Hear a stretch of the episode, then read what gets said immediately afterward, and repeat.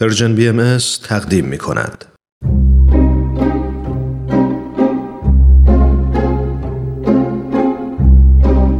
یاد باد آن روزگاران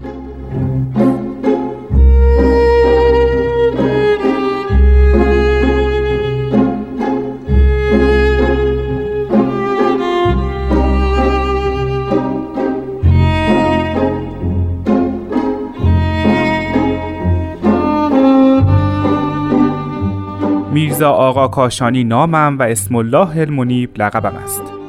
در کاشان و در جوانی زندگی راحتی داشتم. تحصیل و مطالعه می کردم و با آرا و افکار زمان خود آشنا بودم.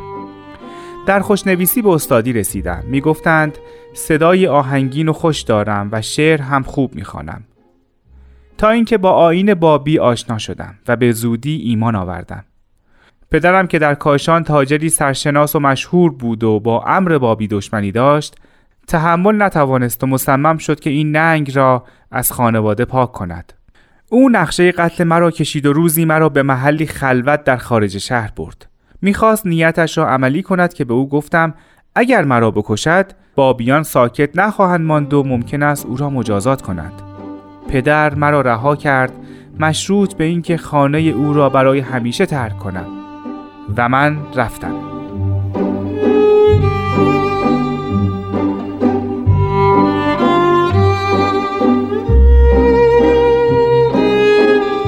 آن زمان حضرت بهاءالله به عنوان رئیس بابیان در تبعید بغداد بودند. پس به آن سمت حرکت کردم و به حضور آن حضرت رسیدم و به خدمت آستانش پرداختم. در خانه محقر ماندم و به تعامی اندک قانع بودم.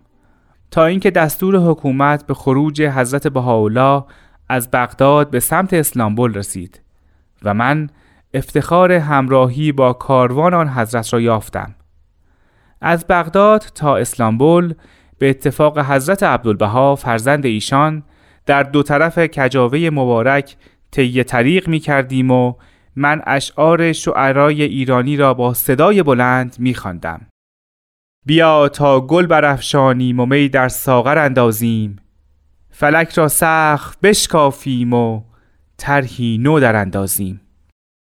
به اسلامبول که رسیدیم ام فرمودند که به ایران و عراق بروم و به خدمات مشغول شوم.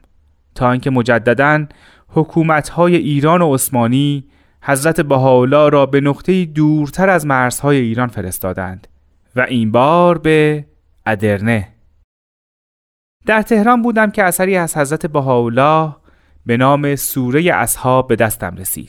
افتخار بزرگی نصیبم شده بود. این لوح به نام من صادر گشته بود. در این لوح بود که حضرتش به سراحت رسالت الهی خود را آشکار نمودند و من مأمور شدم تا این اثر مبارک را به اطلاع بابیان برسانم.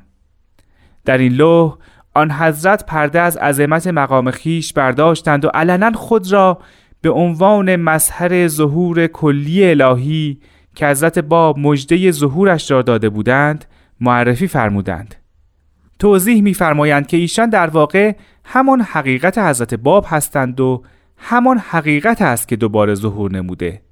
تأکید می‌فرمایند که احدی قادر بر تضعیف ایشان نخواهد بود چرا که دارای قدرت الهی هستند و کائنات و اسباب ظاهره دنیوی در نظر ایشان جز مشتی خاک نیست.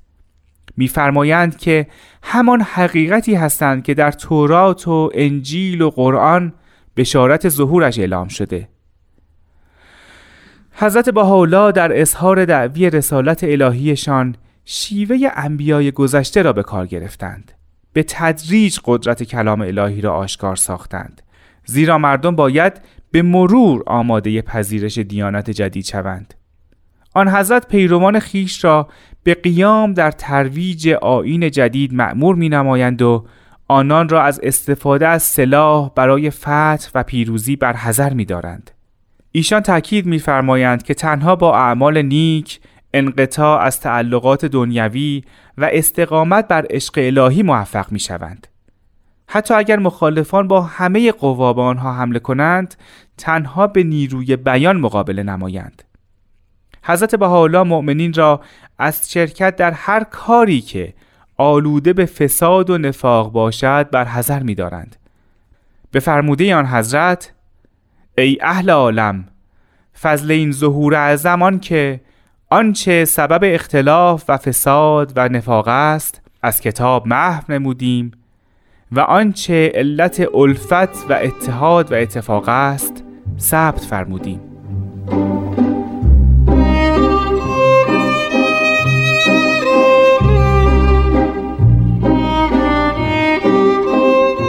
آری حضرت بهاءالله در سراسر سوره اصحاب این بنده را تشویق می‌فرمایند که در امر مستقیم باشم به حق توکل کنم و از احدی نترسم حتی اگر همه مردمان با تیر و شمشیر به من حمله کنند. ایشان به من نصیحت می‌فرمایند که در ترویج آین جدید با جرأت اما با تدبیر و حکمت میان بابیان حرکت نمایم و موانعی را که مانع شناسایی مقام آن حضرت می شود رفع کنم آن حضرت این بنده را به حفظ و سیانت الهی مطمئن می‌فرمایند. پس از آن بود که با اطمینان و ایقان تمام به عموم بابیان و علاقمندان با آین الهی مقام حضرت بهاءالله را بیان نمودم حال دیگر مدتی است که در این اندیشم که برای زیارت مجدد آن حضرت به سمت ادرنه توجه نمایم. بسیار دلتنگ ایشان هستم.